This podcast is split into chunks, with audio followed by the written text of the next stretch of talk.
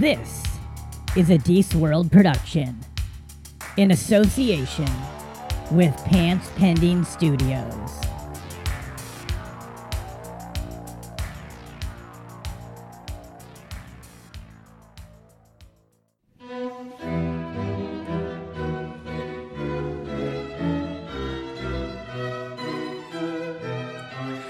You are now listening to The Social Hour. They're not PC. So if occasional foul language turns you off, then you have all been warned. This is the calm before the storm. What happened to this world when a when a white cop can't just do heroin and pass out in his car for a while? Get ready for the social hour. Live from Deece World Studios in Spokane, Washington. Uh, this is the Social Hour. On today's show, artist Gabriela Downie. And now your host. With gas prices skyrocketing, looks like he's gonna have to cancel his summer travel plans to Ukraine. Casillas. Malam Keen, everyone, welcome to the show. This is the Social Hour. I am Deece. Thank you for coming back for another episode. We have a great show planned for you today. Um, back in studio finally after uh, gallivanting around the globe. It's good to be back at home for a week. Uh, I am going to be back on the road soon, so catch me in the East Coast. I'll be in uh, Florida, North Carolina, South Carolina. Uh, Georgia, Delaware, New Jersey, Pennsylvania, and more, guys. Tickets on sale at deececomedy.com. Some of those are going fast. Uh, the Athens show, the Atlanta show, and the Knoxville show are almost sold out, so get those tickets as quickly as possible. Uh, and as usual, guys, check out our sponsor, Blue Spot Comics, the number one source for online comic books, uh, back issues, rare variants, and much, much more. Uh, they're on Instagram and Facebook. Use promo code Social Hour, and they'll give you an extra 10% off your first order. Uh, so check that out, guys. All right, that's it. That's all the commercials. You know what to do, where to find us, and everything. We are going to get into it with our uh, guest today. Uh, coming all the way from, I believe, from California, but I may be incorrect on that. But I believe uh, somewhere in California, master artist uh, Gabriela Downie. How you doing, Gabriela? Hi, nice to be on the show. Thanks for having me. You are correct. I am uh, Los Angeles, of the land of Los Angeles, Uh, is where I'm from. Are you are you do you live there now? Or are you from there? You were born and raised Los Angelian, Los Angelone. How do you? Yep. I'm not sure how to. What uh, Yep. what part of LA are you from? Well, Glendale is where Hmm. um, I was born in downtown, or no, Los Angeles proper, but raised in Glendale, which is not too different. No. I mean, it's all it's all the same. After a lifetime of living here, it's all the same. Yeah, yeah. I actually grew up down there, so I'm very familiar. Yeah, I grew up in Long Beach. Oh? Yeah, I spent most of my life down there. Um, I uh, I've lived other places too, but and I kind of moved there. I was lived there off and on, but I raised there till I was in my mid teens. Was kind of off and on there, and then from my mid twenties till or like early twenties to later twenties lived there, and then moved away again. Mm. So it's an interesting place to grow up. L.A. is. Yeah, I've lived all across the map at this point as a as an adult, moved, you know, from place to place. I saw, I've seen and lived all the different like subcultures of Los Angeles, Southern California. Yeah. Do, do you It- like do you it- like it down there still? Is it still like I mean, growing up down it's weird because you, when you grow up in LA, I feel like people have a different view of it than you know when you grow up in Iowa and people are like I want to go check out LA. It's just a different idealistic view of how it works. I think you know they all just think Hollywood and the beach, right? Yeah, I mean, um, I I've never hiked the Hollywood sign, and I'm from here. You know. Yeah. Uh, you're not missing much. I've done it a couple times. I mean, it's not bad. It's not bad, but it's uh, you can't even go up to the Hollywood sign anymore. You used to be able to go all the way up to it. Now they have it blocked off, and you know, it's not like it was when I. It's funny when I was living down there. I had a friend. She wanted to come visit, and she was born and raised little town in Minnesota, and then she lived in Montana for a while. And she's like, "Oh, I just have never been to LA. I want to see LA." And she's like, "I want to go see Hollywood." I'm like, "No, you don't." I'm like, "Downtown Hollywood is a dump. Like, it's just like the. Like, I mean the, uh, like the where the Walk of Fame is. I mean, this is five. This is 15 years ago, so it's parts of it have cleaned up a little. But you know, 15 years ago, I'm like, no, it's just going to be like meth addicts and prostitutes. And, you know, literally within five minutes of getting out of the car, there was a prostitute accosting us. And I'm like, oh, there you go. That's Hollywood. Welcome to Hollywood. You know? Yeah. yeah. No, it's uh, it's not all the glitz and glamour, but I mean, it, it's uh, It's hard for me to imagine what others expect because I'm from here. So I definitely got like my taste, my taste of reality growing up, yeah, which was nothing like t- television. Right. You know, like the fantasy of Hollywood was as much a fantasy to me than anyone else from out of the country. oh sure, yeah. You're- Yeah. You're, you're like watching Beverly Hills 90210 and be like, where the hell is that? Yeah, I'm who- like fascinating. yeah, who drives a Mercedes as a freshman? Uh, Yeah. yeah. Why don't why aren't these guys ever taking public transit? Um, Yeah, exactly. Yeah, it's a li- it's a little different. I mean, um, I don't know. I I I like parts of LA a lot, and then parts of it. I mean, I guess there's a reason I don't live there anymore. Um, but uh, it's just it. You know, I'm I'm traveling all the time anyway for work, so I just needed to live somewhere cheaper, basically. You know, why pay for something that I'm only there maybe half the year? Yeah, I don't know. For me, i I have that whole backstory and, you know, my whole life here. So I don't know. There's like a deep rooted sentimental value with me and Yeah. and staying here, living here. But that doesn't mean I'm opposed to leaving the comfort, the bizarrely comfort zone of Los Angeles. Yeah. it's like it's like I don't know. Can I make it out in the world out there? If you can make like it in rainbows and butterflies, and I'm used to like Yeah, like I can. only- Uh, yeah, my, prostitute. My white noise I go to sleep to is the gunshots and helicopters overhead. I can't fall asleep without it, really. I just don't know how you guys do this peaceful, just birds chirping and sh- what is this bullshit? yeah. Where's the threat of danger? yeah, yeah, I need a little bit of, you know, a I little, need that with my coffee in the morning. a little, a little bit of risk to lull me to sleep. Yeah. Uh, yeah, it's funny. The my my backstory is the reason I left. I'm like, I got to get out of this place. I, I got to find a new. I got to start a new origin story. Uh, um, no, it's uh, there are some benefits. I mean, there's some great things about LA, but it's you know, it's uh, it's become odd living down there. I was just down there. Well, when I met you, I was down there in December, and it was uh, it was nice being back. You know, I do like being back, um, but man, they, it just it's uh you know it's getting. I feel like parts of that that town are getting even rougher. You know, just harder to maintain. Yeah, it's interesting. I moved I moved from Glendale into more the heart of downtown Los Angeles Mhm. uh, mid last year. And well, I did it because it was always a dream of mine Yeah. to here. Um, as I've lived in other parts of Los Angeles, like I, I did Santa Monica, Burbank, Oh, nice. Glendale. Yeah. I really wanted, you know, something in the downtown area just because of the, I don't know, the, the graphic, cultural, artistic, ethnic identity that goes on here, the scene.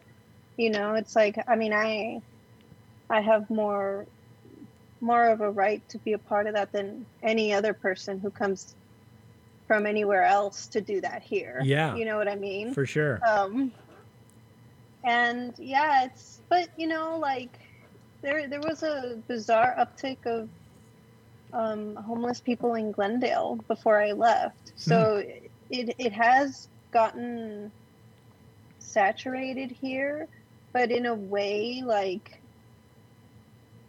the culture here was more ready for it than other parts of LA, I feel, that sort of got hit with it when 2020 and the shutdowns were initially happening, you Yeah. know. Yeah, it was. Uh, L.A. is those big cities getting shut down is weirder than the little cities in a way. I, I went through L.A. right at the heart of like the first, within two months of the of the COVID originally, you know, whatever that was, 20, 20, 2019. I don't even remember now. It's it's just whatever COVID time was. Um, and I went through LA and drove up to San Francisco and stuff. And I just remember looking at the cities and there's just, you know, there's no one around. You know, you're downtown LA and it's just, it's like Z Nation, you know, there's just, it's like The Walking Dead, just no one is around. And it was so eerie, you know, having grown up there and seeing it always just bustling and people f- overflowing. And then to see it uh, like a ghost town was really pretty creepy. That's actually part of the reason I wanted to go because I, I do photography and I wanted to photograph it as just this empty, dead city because I knew I'd probably never get that opportunity in life again. I don't know. I was relieved by it because, like, I've been here for so many years, so many eras, Sure. you know, that to me it sounded like it was too loud. Like, it was the volume reset that took it back down to the level where I could, like, focus again, Yeah. you know. Um, like when I was growing up and there was just less people here Yeah. even though there's always been a lot. You Right. Know. Even growing up, I, um, there was a lot of uh, like refugee families growing up. hmm Oh, yeah. That's the that's what I grew up with, you know, in Glendale. yeah. So, What, but wait, still, that was different. That was different than than I'd say like the gentrification that ended up really kind of steamrolling its way through uh, Los Angeles Yeah. in my like adulthood. Yeah, you can really, and I mean, you can really see that in parts of LA, you know, down by like the Staples Center in downtown LA. There's parts where it used to be really dicey, and they have, uh, I mean, they've cleaned it up, and, you know, there's shopping, there's restaurants, and it's, you know, downtown LA, uh, LA Now or whatever it's called down there. Um, it's, it's cool, but also, yeah, it does take away, it's a double edged sword because, you know, part of it is like, this is the flavor of LA, but I don't want to get stabbed. so like, so like, it's you know we just we just tear everything down and replace it with a Walmart, which is no, no zero culture. So it's like weird. It, you wish we could find a balance between uh, no culture and like culture that is dangerous after the sun goes down. You know what I'm saying? Well, I mean that that has to do with the economy, not necessarily like culture. You know, and the, the shift in economy, as drastic as it has happened for all of us, it's Yeah. going to cause like a, sh- a sh- drastic shift in behavior. Oh yeah, yeah, yeah, yeah. And I guess I mean like culture of a city, not culture of like a you know race or ethnicity. You know, like there was just a. Um, LA just has always had that vibe of you know obviously you know I grew up in LA in the 80s. I grew up in South Central in the 80s and 90s when it, the height of gang violence in Rampart District, LA PD uh, you know scandal and be- beating the shit out of people. So like I saw I saw it a lot uh, and you know just saw that that was like there was just this tone. Um, but again, like we talked about earlier, it's weird because that was the tone I grew up with. But then, you know, I I met people who lived in North Orange County or or like we said, Beverly Hills, like nice nice parts of LA, and that just never penetrated their life. You know, they had no idea that's not their LA. So it is weird that disconnect of those extremes in a place like LA. Yeah, LA is like a very strange, very large Disneyland. yeah. Yeah, Walt just bought the whole Southland and slowly, you know, you're going to wake up and be So many rides are so scary. yeah. You're gonna wake up one day, Gabrielle, and you're just your your bed's just gonna be the Matterhorn, and they're gonna you know they're like gonna like I said, I'm I'm not a good like point of view. I'm from here, been here. Like I, I don't know, the world could be safer outside from here. I don't know. I'm just so used to like this yeah. Metal bowl that I haven't fallen off of yet. You know. Do you do you ever plan to get out? You ever think about it going somewhere else?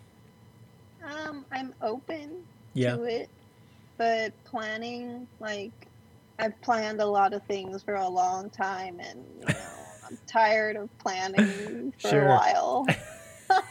Yeah, ju- But if a good idea, you know, if a good suggestion comes along,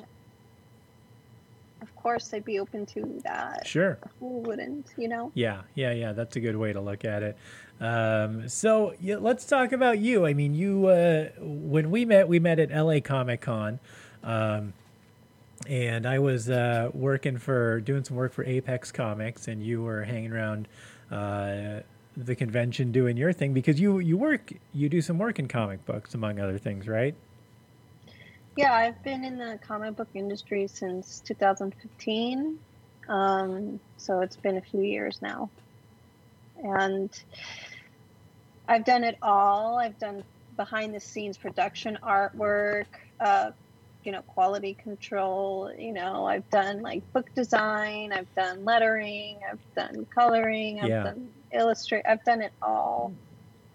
And um, well, my career started in 2016 officially working for DC Comics headquarters as a production artist, Mm-hmm.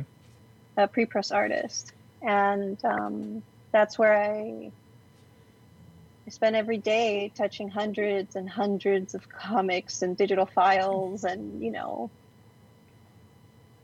DC Comics basically. Um, and then from there, um, I got whisked off to Riot Games, and I had a whole saga and a half with them. But anyway, now I'm a freelancer. Well, I was doing some freelance for a while, some lettering, um, but uh, I'm getting really tired of that. It Yeah. gets really tiring after a while.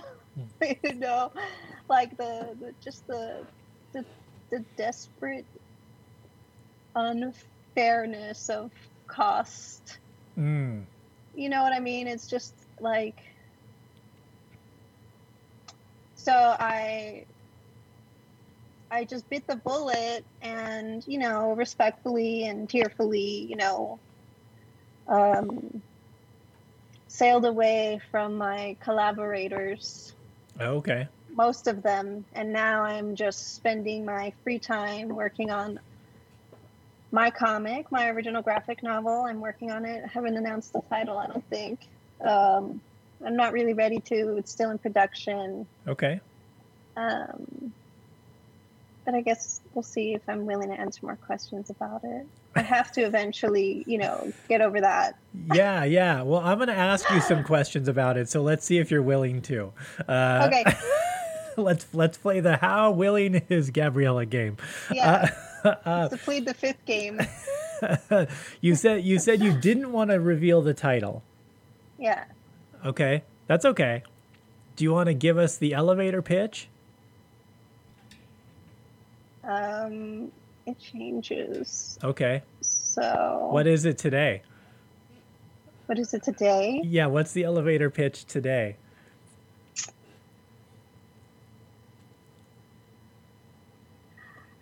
It's basically like Beauty and the Beast and Aliens. Aliens like like Ridley Scott aliens or just okay, good, perfect. Okay, I wanted to be sure I was on the same alien page, uh, not just Mhm. aliens in general. Okay. Uh, Beauty and the Beast meets hmm aliens, Aliens. and and then and and that and and then what? There's an octopus monster and a really sexy scientist woman. Okay. You know, Agent Scully, sexy kind of thing. Okay. All right.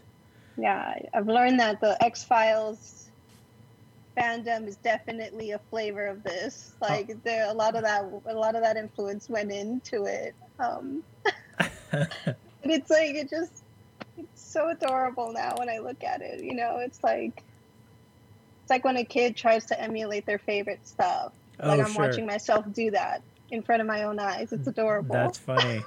at least Yeah. at least you recognize it happening. I, I am. It's like precious, you know. There's like a babbling um, inner child inside and i'm just like wait let's let let's see what she has to say let her draw the picture let her do the thing what did she try to say and it just i don't know i'm learning to really like appreciate it That's good. Yeah. share it Yeah, you got to let it out, share it with the world. You know, let let people uh, make their own decisions on it instead of you know, it's very easy as a creative to be super hard on your work and then judge it and then never get it out there. I, I had a I had a editor years ago when I was working on my first book. He's like, eventually you just have to put it out there and he goes you can edit it. You'll edit it forever and like keep changing. You know we can do that for in perpetuity but eventually you just gotta put it out there and let the people decide. And that was that meant that really hit me. It really hit me. And i took take that creatively onto every venture i've had since.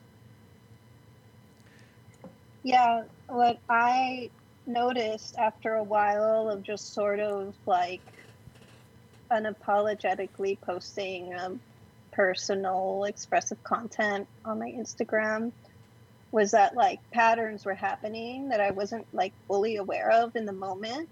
But when I took a step back, I saw what was happening. okay So it's kind of like I'm analyzing myself Mm, when I sort of like let her do her thing. Like sometimes, I mean, a lot of the time, I'm, I'm not saying like my idea of perfection goes out every time. yeah No way. You know, there's like sure it, there's a there's a certain amount of like macaroni spaghetti art going on. you know, There's a place for that too, Gabriela. There's a place for macaroni art. Don't come on. Kinder, Yeah. Kindergartens everywhere across the land are offended that uh, we would slight the good name of macaroni No, art. I, I just feel like that is lost here in the like professional illustrator profession. You Yeah. know, it's like we're it be, it's become athletic and mathematical and precision and formulaic. hmm You know, um, because I've had had my dip in the vis dev visual development industry and video game design and movie Yeah. film design and it's just stripped of of all weirdness you know it's like prescriptional and measured and bland you Yeah. know Yeah, yeah. I mean, I think you know you you you touched on you know putting yourself in it and realizing that you were uh, putting more personal stuff out there, and I think that's important. You know, it's what it is. I think it's just being organic. You know, and especially as an artist, and if you're being true to yourself, it's going to reflect in your art, and it's going to magnetically attract the right people to your art you know? Instead of catering to an audience you want to cater to you're just doing what you really feel passionate about and it's genuine. And people are attracted to genuine people and genuine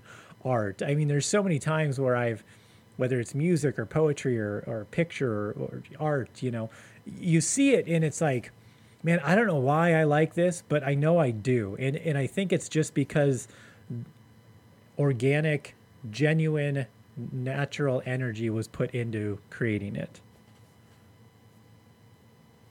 So, like, if you think about the way time works, try to follow me. Okay. Everything is happening simultaneously. Yes. So, I think when our guts tell us, like, I don't know, this direction, I don't know why, that's like us sensing the future in that moment. So, we know, like, the best outcome. It's like, oh, this is going to be the best outcome. I don't know of what, but it's going to be such a good payoff. yeah. Like, follow the payoff. That's like following your gut, following what you like. Yeah. So, Yeah. I'm definitely into that. Believe me, I'm very firm believer of I have honed my instinct in pretty well and I follow it. Uh, I listen. I listen. I'm very in touch with my uh, yeah, my inner voice. I think that's important. I think that's the thing we've lost a lot. You know, I think we've got like people are so busy in life that they, you know, on their phones or watching the binge watching a show on Netflix or, or just not. It's scary to get in touch with yourself too, but I think it's so important and like valuable. You know, you can do so much with that weapon. Uh, yeah, I think a certain amount of like fight has to be part of preserving your inner voice. Mhm. Um, because, like I said, like whoever wants to have the power, they're gonna be the loudest. You Yeah. know, uh, audibly, visually, energetically, they're just gonna be the loudest because they're claiming that authority. hmm Um, and that's why you have to fight for your bandwidth to give that to yourself instead. Yeah. Yeah. It's a good way to put it. Yeah. Because, I mean, it's easily slipped away or taken away by so many other things in life, you know, without even recognizing it just kind of happens. That's, uh, uh, I've, I've been trying to get better at that of like finding a balance where I, you know, I'll just work, work, work, work, work. And then you find that like, oh, like my work output, I'm working a lot, but I don't feel like any of it is that as good as I want it to be. And it's just because you're not getting those other balance things in there to keep you focused. You know, you gotta, you gotta, it's like a, what you put in your body, you know, you gotta, you gotta balance in your mind too, and your soul. Yeah. And, you know, like after a certain amount of time learning new skills or like working on yourself, like you just get used to pursuing the challenge. You know, there's like a joy that comes in that. Oh, And sure. so learning how to leverage that and orchestrate that in your favor and primarily your favor because like we get so we all get so distracted by the needs of the other people around us you Mhm. know you know sometimes it's our environment like this shared you know but if you can try to prioritize yourself you know that's really that's really the the rocket fuel that'll take you to the end you know that'll take you to the magic place the the miracle land you know Yeah. Yeah, that's true. You gotta, you know, if you do that, you can really do a lot. You just got to get in your own, figure yourself out first. I think people are scared of that, like I said. So I think that's part of the problem. Um, the, uh, oh, I'm to circle, uh, sorry, tangent. I want to circle back to your comic book also. okay Uh, sorry, the uh, uh, we got altruistic there for a minute. I like it, but let's. I, I do want to talk. I would do want to get uh, some information. I am curious about your your book. Um, you're so you're writing it, drawing it, coloring, lettering, doing everything, the whole shebang, right? hmm What's that process been like for you? I mean, how how long have you been working on it? How long? What's the what's the timeline look for you to finish something like that? And you say graphic novel. Are you doing one shot? You know, like ninety six pages or something like that. What do you yeah What are you shooting for? uh just under or over a hundred pages probably Okay. um I've never been pregnant, but I imagine it's like that, but worse. But don't get mad at me, people. It's just really hard. Like I'm not allowed to drop it, you know. And it's been going on since 2018. And do you realize how many things have happened globally since 2018? But I'm still not dropping this thing. Yeah. I feel like an elephant. Like I'm pregnant forever. yeah, you're just focused. I like that's great. Well, at least you're. commi- I mean, are, are you how with the publishing? How do you plan on putting it out? What's are you doing? Physical, digital? Are you working with a publisher or independently? um, independent right now because I love and respect the industry, but this is a more of an art project for me in the form of comic book because that's what I do. Um, but like a lot of people like getting their hands in your dough, you know, Yeah. as you're trying to, and I don't need that kind of validation you know? I don't need that kind of approval process slowing me down you know? I just want to get this off my back you know? Yeah. and and do it without the concern of perfection because perfection changes every year. Like what people want changes literally every 6 months. So trying to chase that kind of rubric is exhausting Sure. you know Yeah. on top of the the energy that it takes to like sit down and draw the thing Yeah.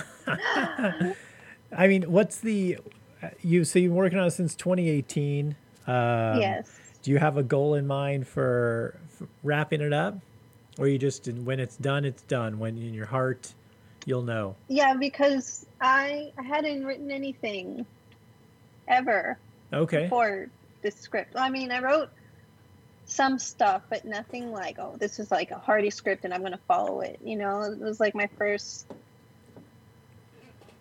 story in script form. Yeah. And it was so weird because I only ever thought in like blips before that. You know, I thought of like my, because I was in the concept art industry, that was it, you know, cool concept, cool blip, you know, and maybe like think through the other things, but you know, um, as comic book art, it's like a, it's like a machine, Mm-hmm. you know, and so it's like a, I'm I'm not trying to stress myself out, you know, I'm just trying to like take each piece as it comes my way, do my best. I'm not trying to be too slow, but you know, it's hard being consistently quick when so many factors are changing at the rate they've been changing. But you know, that's part of the challenge now. So Yeah. yeah, I don't have a I don't have a hard deadline. Okay. Um, but hopefully not too much longer. okay. Yeah. Because I'm finding a flow. I'm I'm fighting for the flow. fighting for it. Yeah. So is it? I mean, is something you're working on every day then, or do you find yourself doing that, or just a couple? Like, uh, is it five days a week, or you usually every day? I shoot for every day. Okay. but I do I do give myself a rest if that like artist eye is just too strained Yeah. um, because I can see problems that aren't there if I don't let that relax. You know what I Mm, mean? And then mhm. like like you said, I'm just I'm looped in a problem finding solving glitch that eats away at my self-esteem and my energy.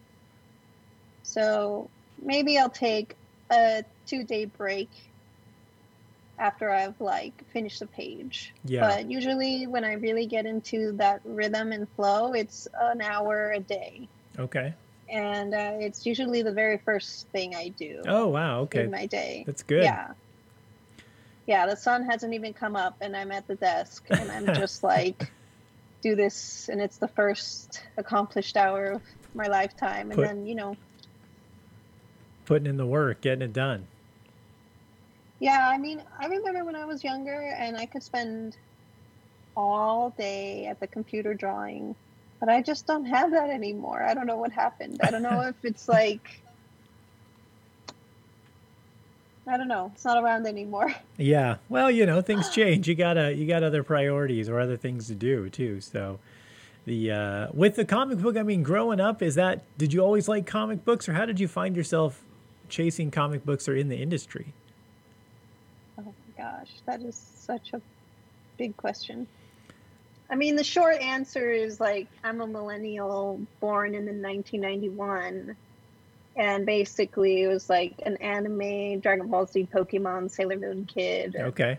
You know, um, I watched all those Saturday morning cartoons. You know, I wanted to draw them, so I like copied them. You know, and um, when it came to comics, I didn't start off with comics. I started off with manga Mhm. because I was like really into Japanese culture, you know, ooh, way back when.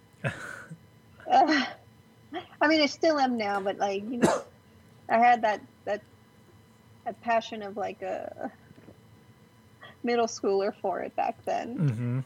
I wanted to learn how to speak it and everything. It was really cute. But that's what sort of pushed me to want to try to, because like I grew up with Disney animation also, so like animation was just a another language, another like medium for storytelling.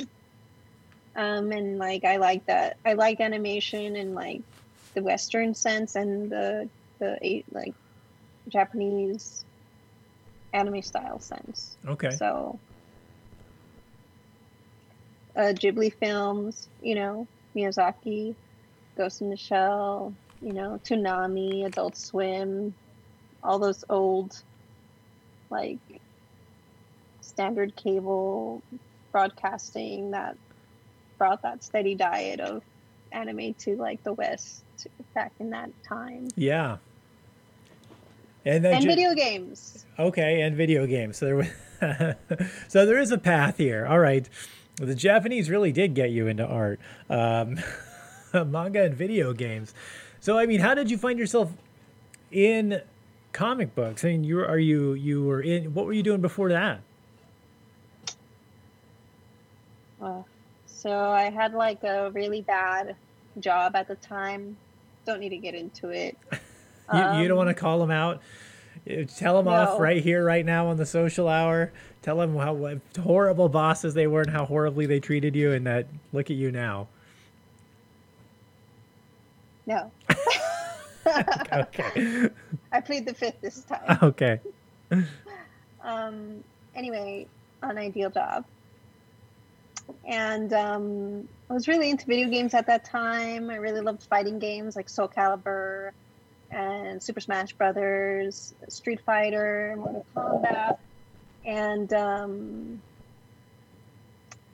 the fighting game Injustice came out, and I started playing as Wonder Woman, and I was like, oh my gosh, I totally understand, because like I was into fighting games, and when Mhm. you're when you play fighting games, like it really helps to find a character's fighting style that kind of makes sense to your brain when you're like trying to hit those combos on the controller Sure.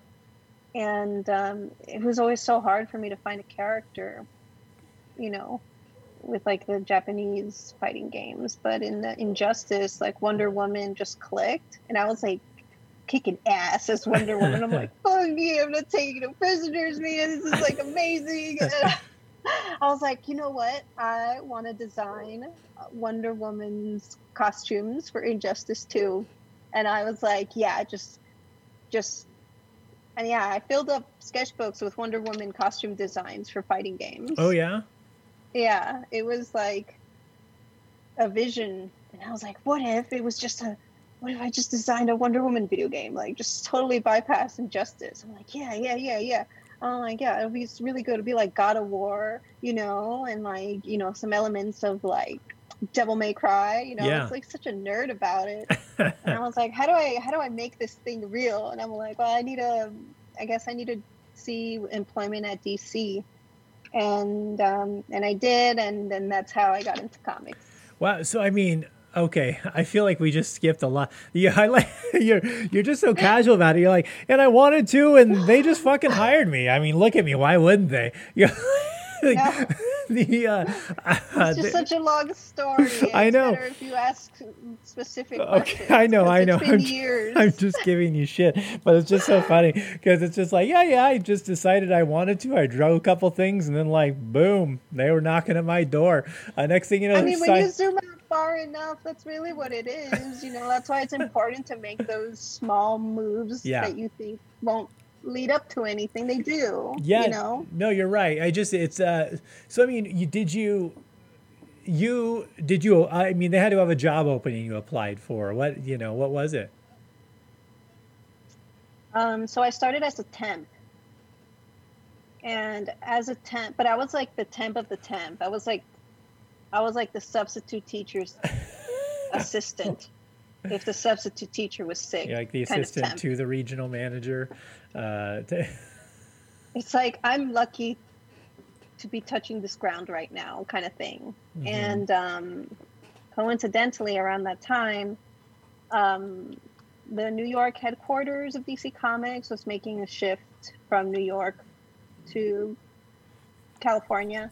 Burbank, right, or something like that? Did they move to yeah, Burbank? and so job openings were available, which was like crazy because like people had decade long careers, you Yeah. know, back at New York, you know, and um, so yeah, I got I was very friendly, very professional. I will say it's really important to just make your best impression, no matter what your position is. You know, wherever you are, whatever room you're in, just say hi to everybody. Just say hi to everybody. Yeah. Say good morning. You know, like because it might impress the right person, you know. Mm-hmm. And apparently you did. Um, Yeah, I did, and but um, but it was I did have to interview for the position. It was a pre-press position. It was a digital artist position. And I did have to interview for it, phone interview, interview. I had to take a test. I had to pass the test, and um, yeah, um, my portfolio had to be reviewed. You know, it was like a process, and a lot of people applied. So Did any of those Wonder Woman costumes ever see the light of day? I mean, they're still in my project folder, so I'm I'm determined to make. I don't I don't I don't like letting things I've put so much work into sort of you know go. Die. If Yeah. I can.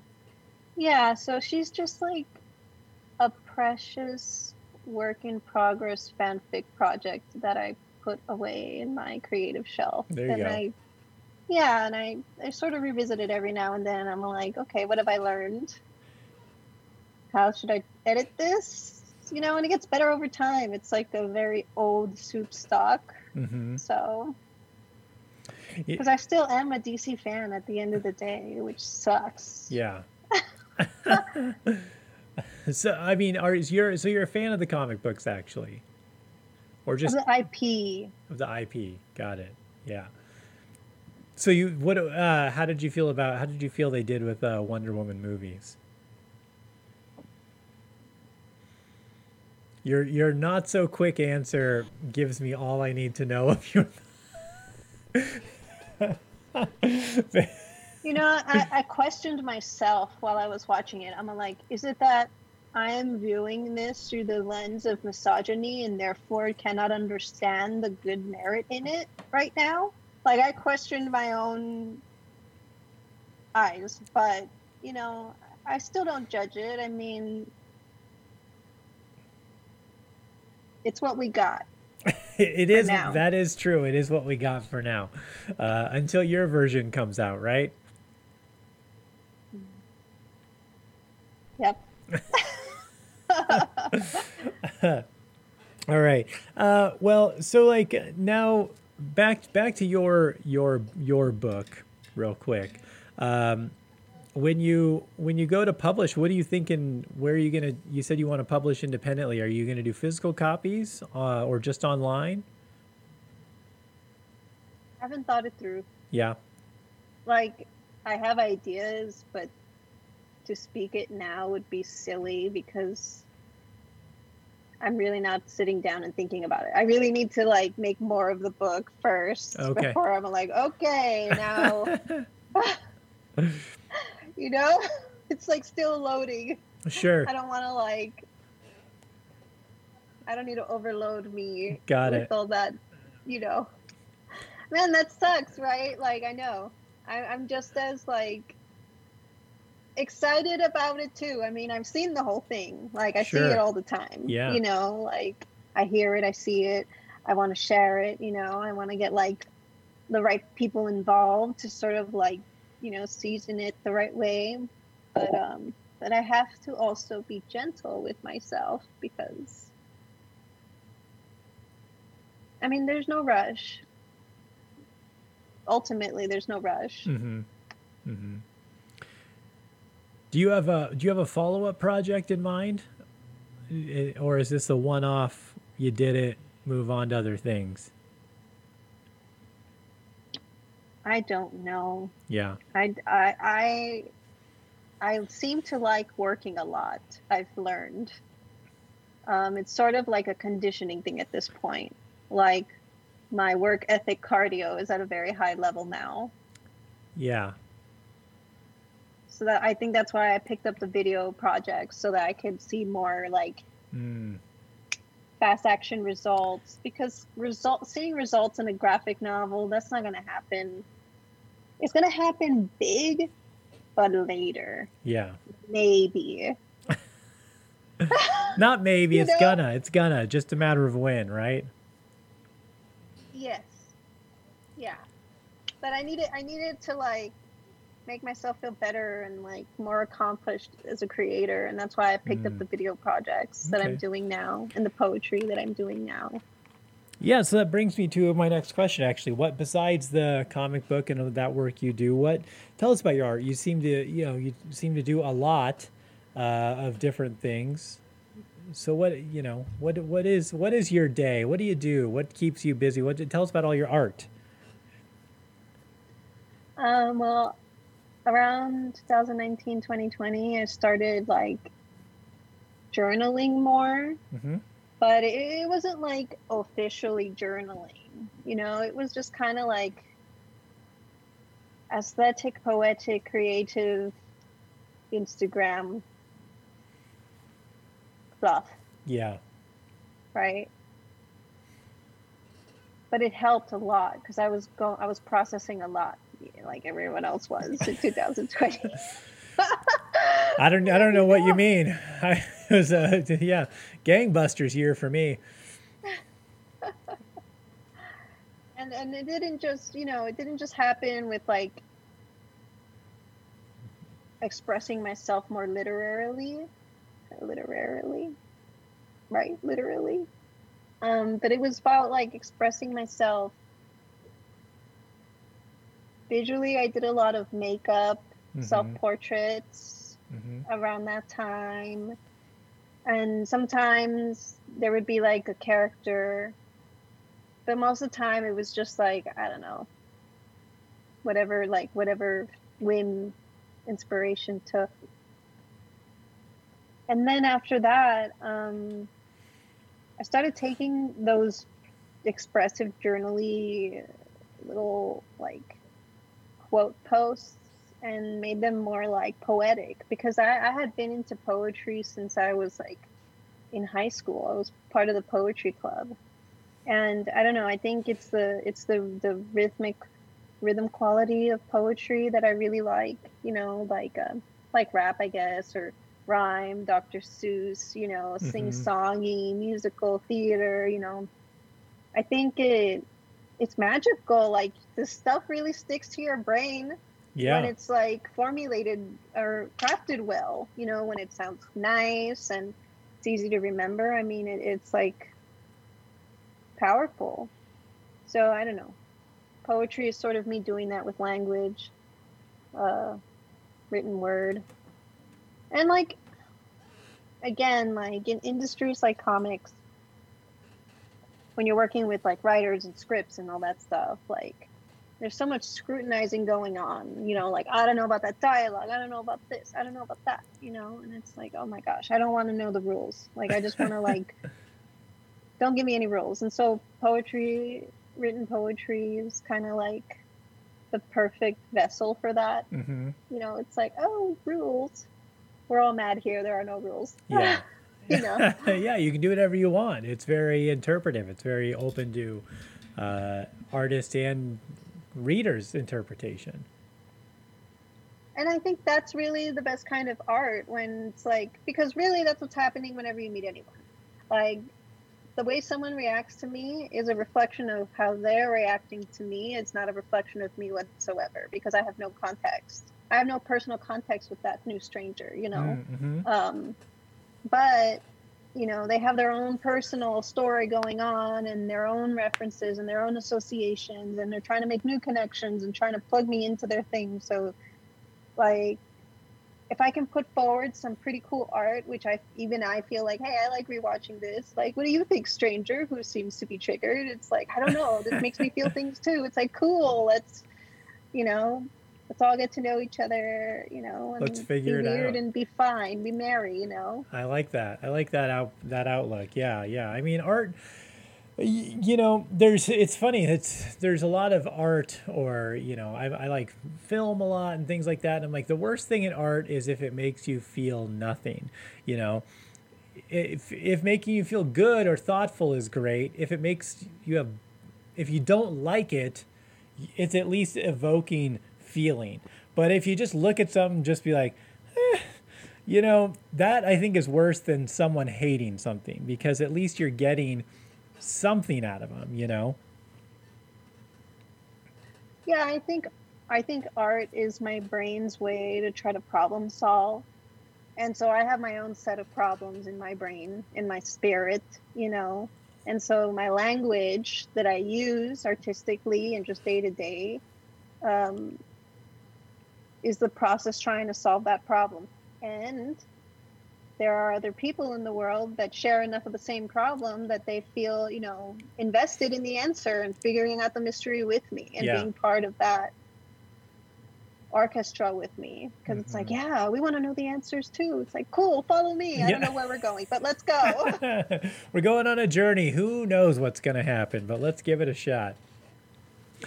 So, I mean, uh, what do you, I mean, down the road, what are you looking at that you want to do? I mean, do you have other projects that's not even comic book or anything related, just any other thing that is on your slate that you would, you'd like to accomplish? uh, i do want to see if i can get actually published for my written poetry hmm um, but you know that's just on the shopping cart uh, that's just you know Sure. that'd be nice and also like dancing dancing's a big passion of mine Okay. um, part of the videos I shoot are dancing videos. And um, dancing's like transformed the terrain of my being, both physically and energetically. It has really sort of repaired a lot of misalignment and strengthened a lot of, you know, areas. So um, eventually I want to like do more and do better with dancing Mhm. and that using that as like um, a storytelling device Okay. for my for my art. I see. The specific type of dance you like?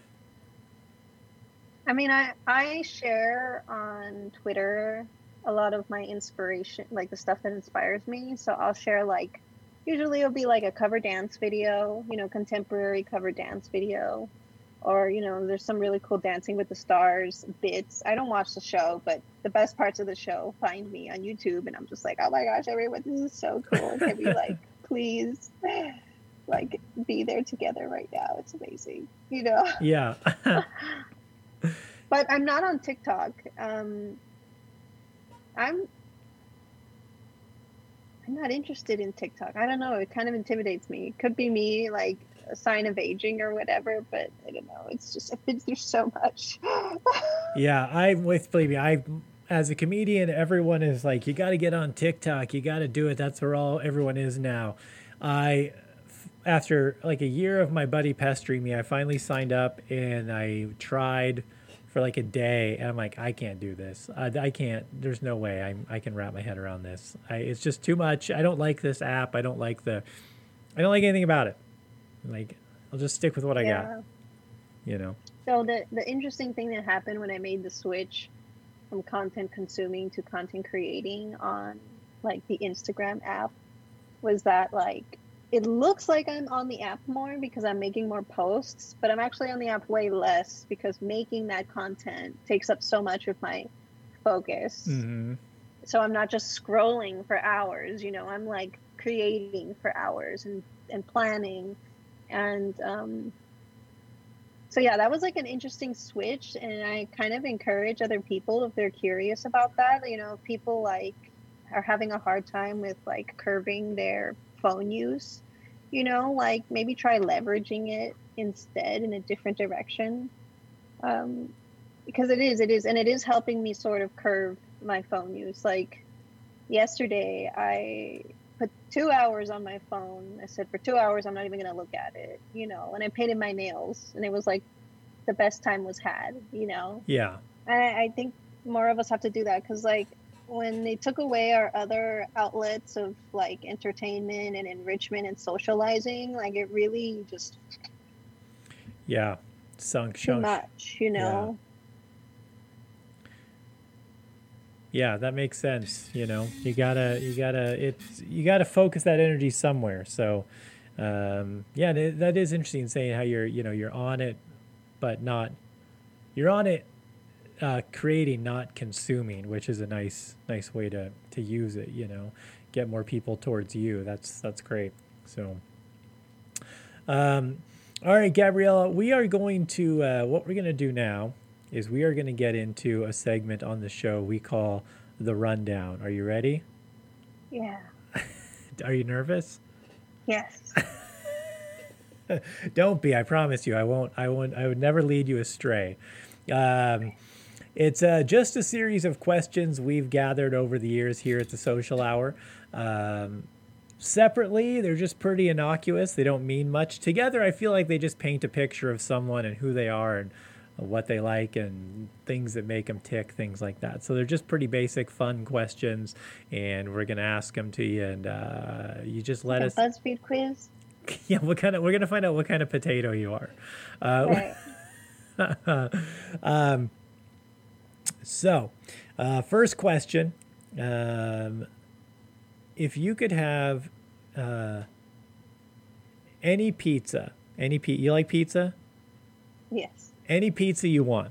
And I don't mean from a place, I mean toppings. You know, you can have any toppings you want on a pizza, um, anything you can imagine. But the caveat is now that is the only type of pizza you can ever eat again.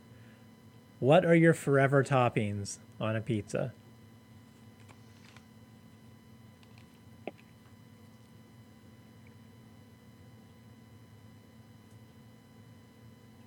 There's like a chaotic answer to this question, and then there's like the sci- like the nerdy scientific approach to this question. Go with your go with your Um, gut.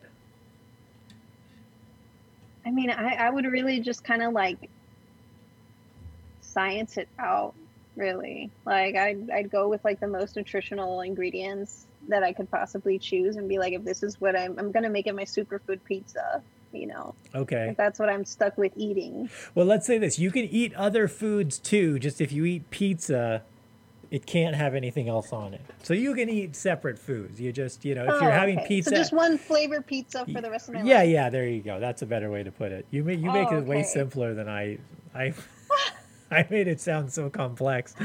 I think I overcomplicated it. I'm sorry. That's okay. I'm like so ready for wild questions, and then you're like, no, just what pizza do Yeah. you want?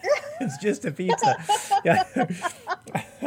yeah, you must freeze when you call Domino's. Like, welcome to Domino's. What can you get? You're like, oh shit. Um, give me. like, oh gosh. Yeah, Okay. wasn't ready for all the hard questions. You know, I actually, I, you know, I'm gonna like, I'm just gonna say, I, I like Hawaiian pizza. I do. Okay, Yeah. pineapple and pizza. And if you can put a jalapeno on there, like you have the jalapeno ham and the pineapple, and a side of ranch, because I'm a, ranch dipper. Is that Mhm. disgusting? I don't care. I don't know. That's just like my my nostalgic back home weird culture pizza flavor. Interesting. No, that's you know I live in the Northwest now, and they put ranch on everything, Mhm. uh, which is funny because growing up, ranch for me, ranch was never anything, and then I moved to the Northwest, and they put ranch on everything, and I was like, I had no idea you could. So, what's your favorite thing with ranch on it that you didn't expect to like so much? Uh, probably Ana de Armas. Um, she, no, I'm kidding. That was a.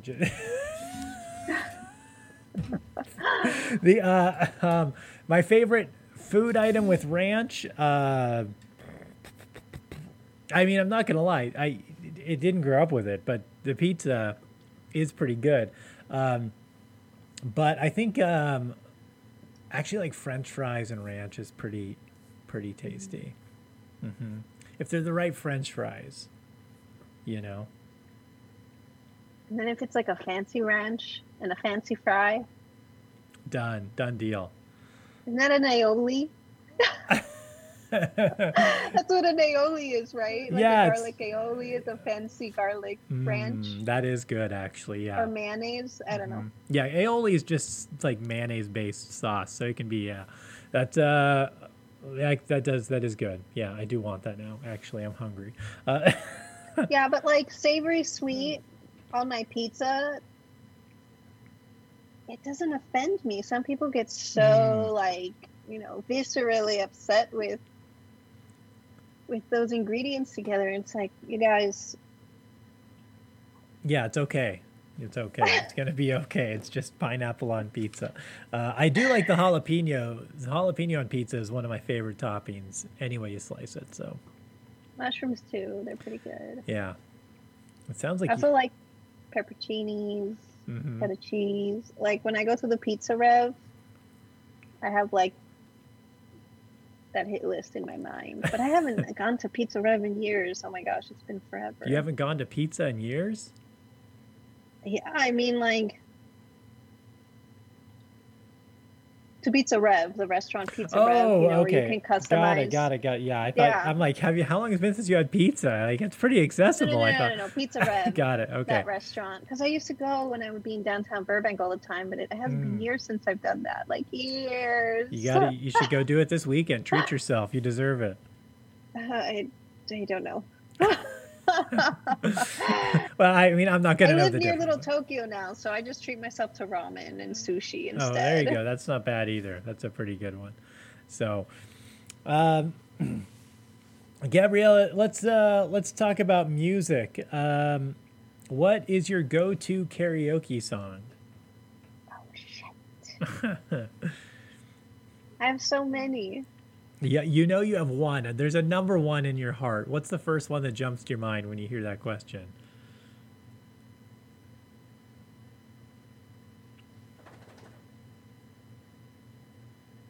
Yeah. They, the number one always switches. I seriously, I Okay. like. Uh, What is it right now? What's it's okay. Um, "Come Together" by the Beatles. Mm. I recently recorded and sang that. Oh, That's I- usually you a really did. good. I heard that one actually. Yeah, that was good. Yeah, it's pretty good, solid opener. You know, I, I also like um like "Kiss from a Rose" by Seal. Like if it has some loose bass tie with like the bat verse, hmm I usually go for it I because um. Sorry, what? Oh, I just I like that song a lot. I've got a running joke with that song, but because I enjoy it. What's the joke? Oh well, it's just it's more like a it's like a my buddy and I always send it to each other. Um because we we really like we've like bonded over that song on the podcast years ago. and it's like every time we're somewhere and it's playing or if someone's singing it, we record it and send it to each other. It's just this kind of Oh running my gag. gosh. Yeah. Yes.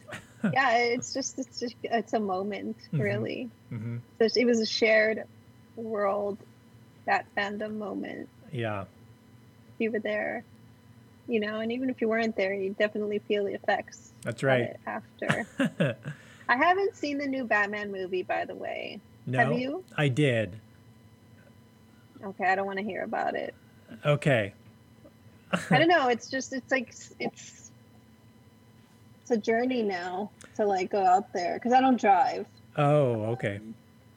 Yeah. Mm. But even if I did drive, like, I don't know, something about driving, I don't know, parking situation, all that jazz. Yeah. Anyway, but maybe I maybe I will when Well- it becomes more convenient. if you see it, let me know what you think. Uh, I had thoughts.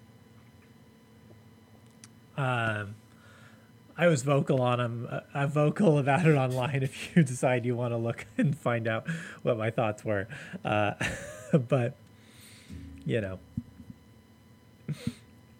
I think it's just it's getting more and more awkward, or is it just me for us to be like, "Woo, another superhero movie release"? It's like, um, the sky is falling, y'all. right? Like, yeah, I don't know. Maybe that's just me, or maybe it's some of us are like there. sure. leaving it out of Yeah, like there's other shit going on, you know, besides if we like the new Batman or not. Uh, It's just another Batman movie. There's going to be things I love. There's going to be things I don't love. Sure. There's going to be memes. There's going to be dumb memes. You know, it's just going to come and go, and then Yeah. we're going to move on to the next Spider-Man movie, right? Yeah. Well, I can tell you this thing for sure, Gabriela. There is no seal kissed by a rose in this Batman. So Oh, it's shame. it's already it's already knocked down a couple points in my book. That's for sure. I agree. I agree.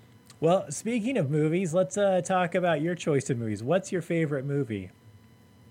Oh, my favorite movie? That's such a big question. Yeah. Okay. I really like The Fountain. Mm, oh, a little Darren Aronofsky. Yeah. Okay. That is a great. That is a great movie. Yeah, yeah. I feel like ne- people never talk about that movie, uh, and I I think early Darren Aronofsky especially was very very good. He was a great filmmaker. I think he went a little sideways somewhere around Noah, uh, but he did. His his first few movies were very good in my opinion.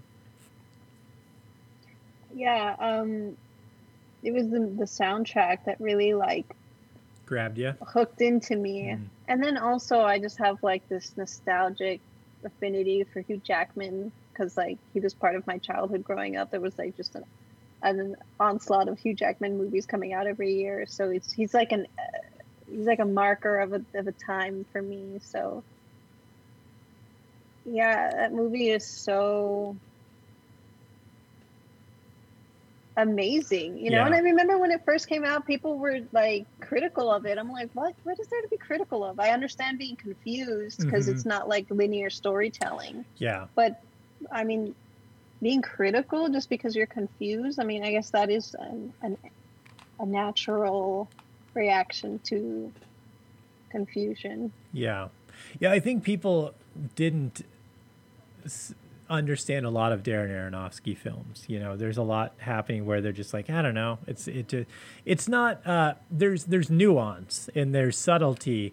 Um, you know, he's a guy who really makes films where he uses every aspect of film. He uses the color tones in his film to tell the story. He uses camera angles uh, and you know push shots and the way he's actually framing things to tell a story. So if you're just like listening to the words of the characters, you're not going to get it all. And I think that's where people just get get lost. You know.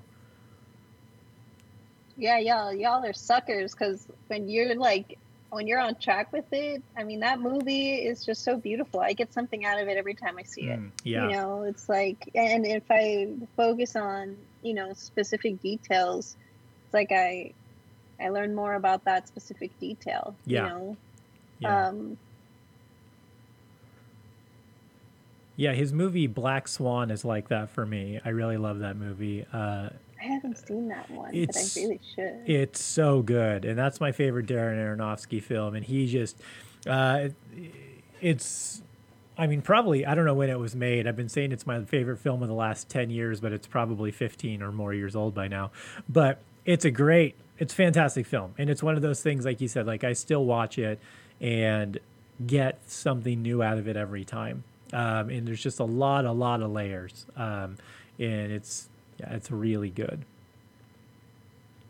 yeah like when when those it's really like look at this lighting i'm just like amazed by it angelic over here. Yeah. Can I get my face in here? Yeah, look at that. You got good light. Oh yeah, it's my skylight. Oh wow, yeah, it's, it's popping over there.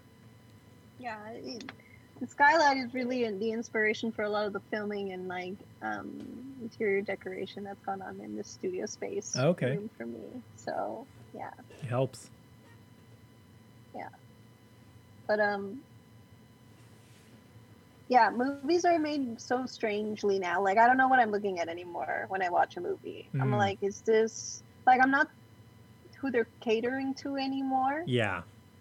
but I like that because it sort of re-grounds me, you know. Um because when it's so much of the sameness, you start uh, ruminating on the past. But if enough details have changed, it's easier to like move on with the new present. hmm I feel Yeah. so. Like I do like that aspect about like the new content that's coming out in movies and stuff. But again, like the, the culture of going out and watching a movie, it's like, I don't know, I'm so tired of doing it. It's felt like a job. Like, I feel like, like sometimes I feel like we're, it's all church study and we have to like watch the Marvel movies, like if it's like a church oh yeah, yeah. session, It's yeah. thing. People are very committed. you know, it's like, oh, are you? Yeah, because think about it, like, okay, like Eternals, I really loved Eternals. It's one of my favorite Marvel movies Mhm. of recent year. um, because it like answered so many weird questions that were made before and it just like made the whole multi like the whole universe like it helped ground it and like give it a sense of like law Mhm. and order Yeah, and it was also unique in that it it didn't uh, it didn't fall into that trope of like Marvel's movies are very formulaic, um, and there's that's good and bad, but in you know, um, they they become predictable in a sense. I mean, they're still fun, but they're you know it's a formula. They just kind of plug in the characters, plug in you know vague plot points. Um, Eternals was nice because it was the characters were actually. Uh, they, they weren't like clear cut we're doing good for the sake of good. They weren't they didn't feel like this need this altruistic need to be heroes. They're like we have this job to take out these people but other than that like we don't really give a shit you know? We're, we're and you know the, it, that was shown in the end battle where some of the guys some of the characters were like I'm good. I'm just going home, man. you know, like I'm gonna go. I'm gonna go uh, kick my feet up in a La-Z-Boy recliner and see what's on the Tonight Show. Uh, you guys have fun with that Celestial. And that was. I thought that was so interesting because it was like, yeah, they're not just like we're united to be heroes because good is good. It's like real characters, real people. You know. yeah that, that was another movie that confused people and so it un, it got unwarranted critique i feel I think so know? too. Yeah. Yeah, because it did zoom out really far. Like when we introduced the the the Celestials and them popping out of the planet, like you know, like eggs. You know, it really makes Thanos and his whole endeavor seem really stupid. Sure. You know, Yeah. um, or or even when we're in the the multiverse like cartoon show that that was on Disney Mm, Plus. mhm. What if? You know, and and or we we we start looking at like all the weird stuff Wanda was doing in WandaVision. You know, it's just like I don't know. After a while, like the rules don't matter. I don't know. I just don't know where we're headed now. You know, but they've almost like expanded. They they like made enough room for themselves that they can take it anywhere they want to Yeah. now. Yeah. And I'm impressed with that because DC has failed at every level to achieve that type of yeah. foundational work. Yeah. They. Sorry, DC. I, I like that DC had like this whole cinematic universe planned and they completely abandoned all of it. They're like, actually, never mind. That's not to happen, uh, which is probably best because, yeah, most of what they did was pretty bad. So, um, well, speaking of this is these are great transitions these conversations because this is they're just transitioning to the next question. But speaking of superheroes, uh, if you could have one superpower, what would it be and why?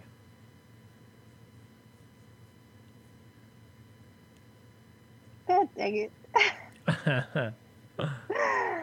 I'm learning now that I'm like such an overthinker. You see, you see why this like video projects are so important to me. Yeah. Like I get like real stuck on.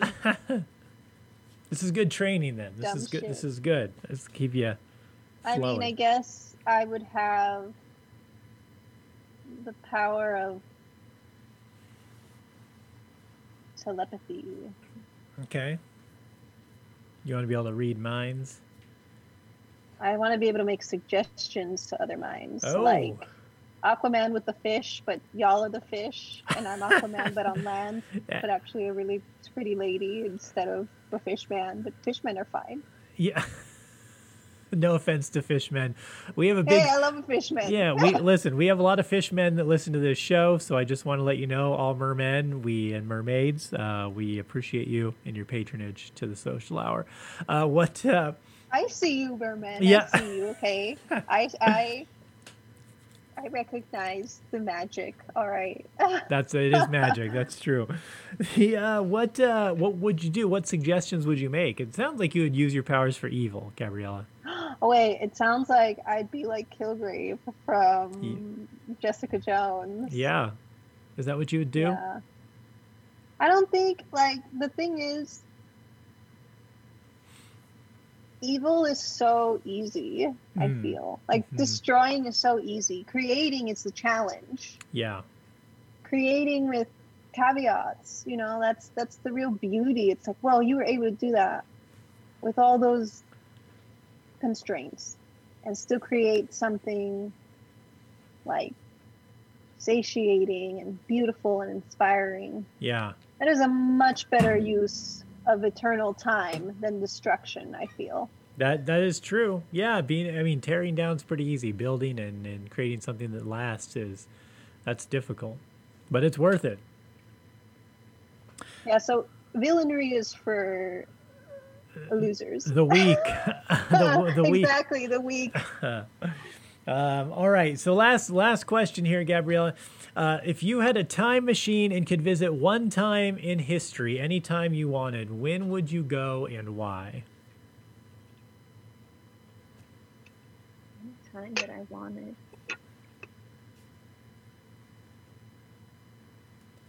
Can I go to the beginning of time? Can I see that'll happen? Yeah, you can. So you go to the primordial ooze, just some big bang, white light or whatever it was. We don't know.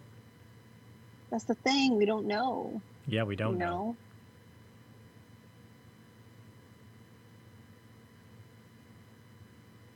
And- like, would I even be allowed to see that? Would that break the code? Like, would I be stuck in like a loop of never being able to come back for seeing that? Like, I Yeah. don't know. I mean, what would you see? Where would you be? Uh, are the laws of physics s- present at that time? You know, or the laws of physics applied were created and developed later uh, due to the Big Bang? We don't know. We don't know. What if it's just this like planet, and then there's just like nomadic person walking around by himself or by themselves, you know, and there's no one else around? Could be something weird like that. We really don't know. Yeah, we don't. like we don't know how things work we have ideas and we have clues we have facts things we've tested you know diligently. But that still doesn't mean we know no Oh yeah. you know? Yeah we we know very little you know? It does it starts to blow your mind. I i, can't, I try not to think about it because it's almost fruitless and it'll just spin you out you know? It's like think of what happened like you know we there's a there's physical things we could touch you know like the earth and the moon uh and and, and in between that there's a lot of space uh, but like, imagine a time before those things existed, and what what was there? Was it just again? Was it was it darkness? Was it light? Was it just white? Was it just a Was it just nothing? There was zero. Like it did not even a just a void. It's it, it, see now I'm spinning out. I can't. it's like you know you start to lose you start to lose your mind trying to think about that shit. yeah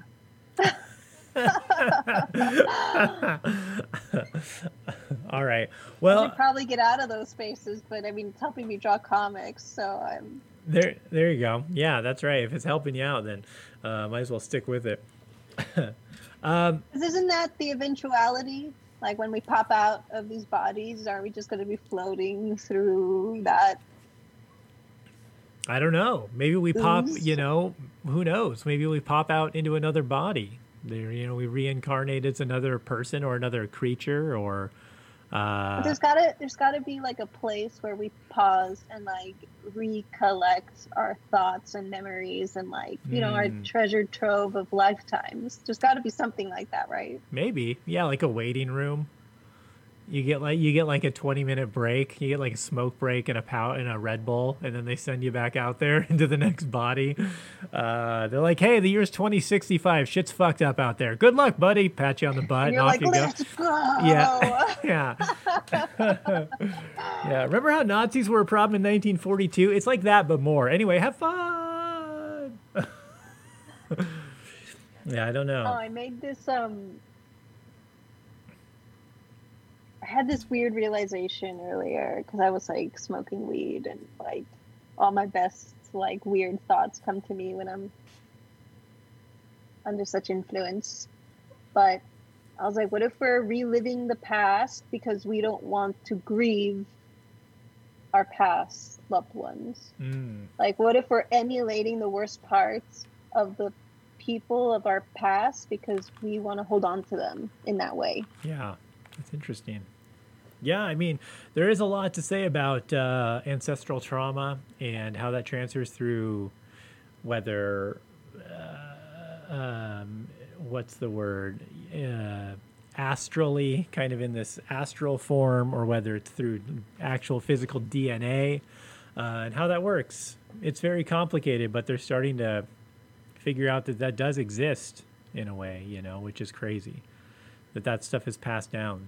But I mean, it makes sense. I mean, we, I mean, how much do we really know about DNA and what, you know, that's, it's literally what's encoded in our, you know, in our, in our DNA inside of us, you know, there's a, it's, it's like the reason that we still, you know, you still have those dreams where you wake up and feel like you're like fake, feel like you're falling, you know, and you're like, it's because fucking a million years ago we were goddamn monkeys in trees and we'd fall out of trees while we were asleep and you'd get eaten if you were on the ground because predators live down there you know it's like that's still encoded in us and we're millennia hundreds of thousands of years removed from that thing but that little bit of that dna is still in these dumb brains you, you know Yeah. Yeah. And sometimes I feel like what we practice doing societally actually holds back the best parts of our instincts, you Mm. know?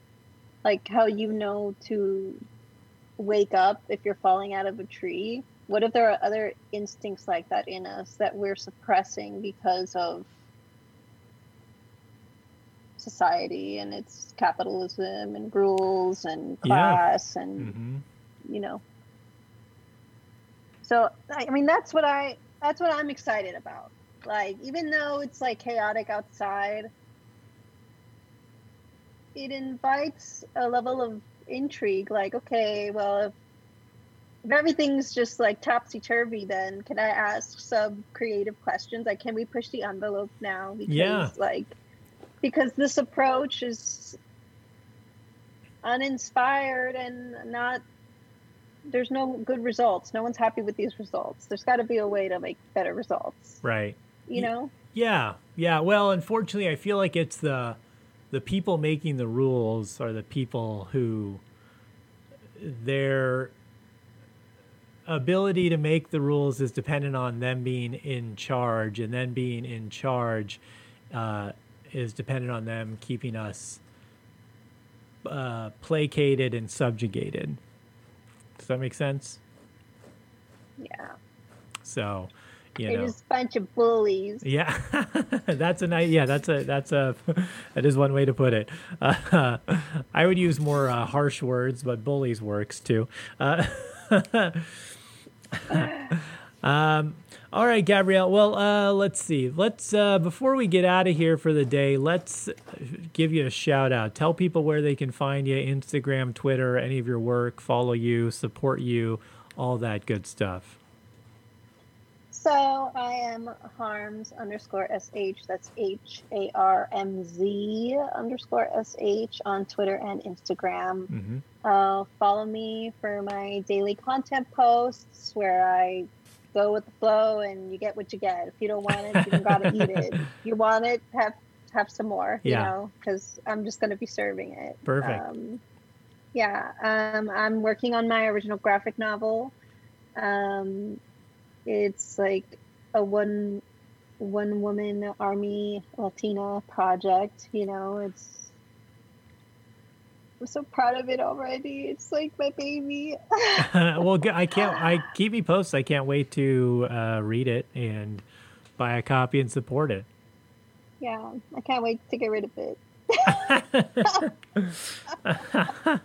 Uh, but you know, it's like complicated, you know, because like, yeah. But that's what I'm doing every day too. Follow Twitter and Yeah. Instagram for updates on that. And uh, yeah, get to know me, ask me questions, um, and maybe every now and then I'll work on a comic book and I'll post that information on Twitter. So, Okay. Yeah. Well, we can't uh, wait to see what comes next. Uh, and uh, get that comic book when it comes out. So, guys, support her, follow her, uh, keep her motivated and going so we can Oh, all I have get a coffee. a coffee. Yeah, that donation website Ko-fi. It's pinned on my Twitter. Oh, okay. So if so, if anyone feels inclined to donate for my cause, for my projects, for my arts, I appreciate it. Okay. Well, find it and uh, donate and help get this comic book out. Uh, Aliens meets Beauty and the Beast. Yeah. And uh, hopefully next time we'll get the name and we'll have it soon. Hopefully. All right. Uh, well, guys, we are going to get out of here for this week. Uh, come back again next week. We are going to have some chaotic schedule the next few weeks. Again, I know I just got back in the studio weekly, but I'm on the road again. So uh, it'll be kind of, yeah, you might not get an episode every single week. You might, depends on how busy I am on the road. But we will have stuff coming to you, um, you know, at least bi weekly. So keep tuning in. Uh, and then hopefully we'll get back on our regular weekly schedule soon. Uh, but daddy's got to make that money out there, so uh, can only be home so often. Um, but go to deececomedy.com, check out everything going on across the network. Uh, uh, everything, uh, we've still got new episodes coming out the pantspending.com, all the shows uh, on the home base network too, so be sure to check those out. And again, um, I think it was Knoxville, Athens, and maybe Atlanta. Some of those shows are almost sold out, but we do have tickets available still for um, Savannah. And um, just go to the website, guys. Check it out. There's there's stuff happening. Uh, anyway, uh, guys, it's been great. Be sure to follow Gabriela, uh, and that's it for this week for the social. I've been Deece for Gabriela. Thank you very much, and we will see you all next week.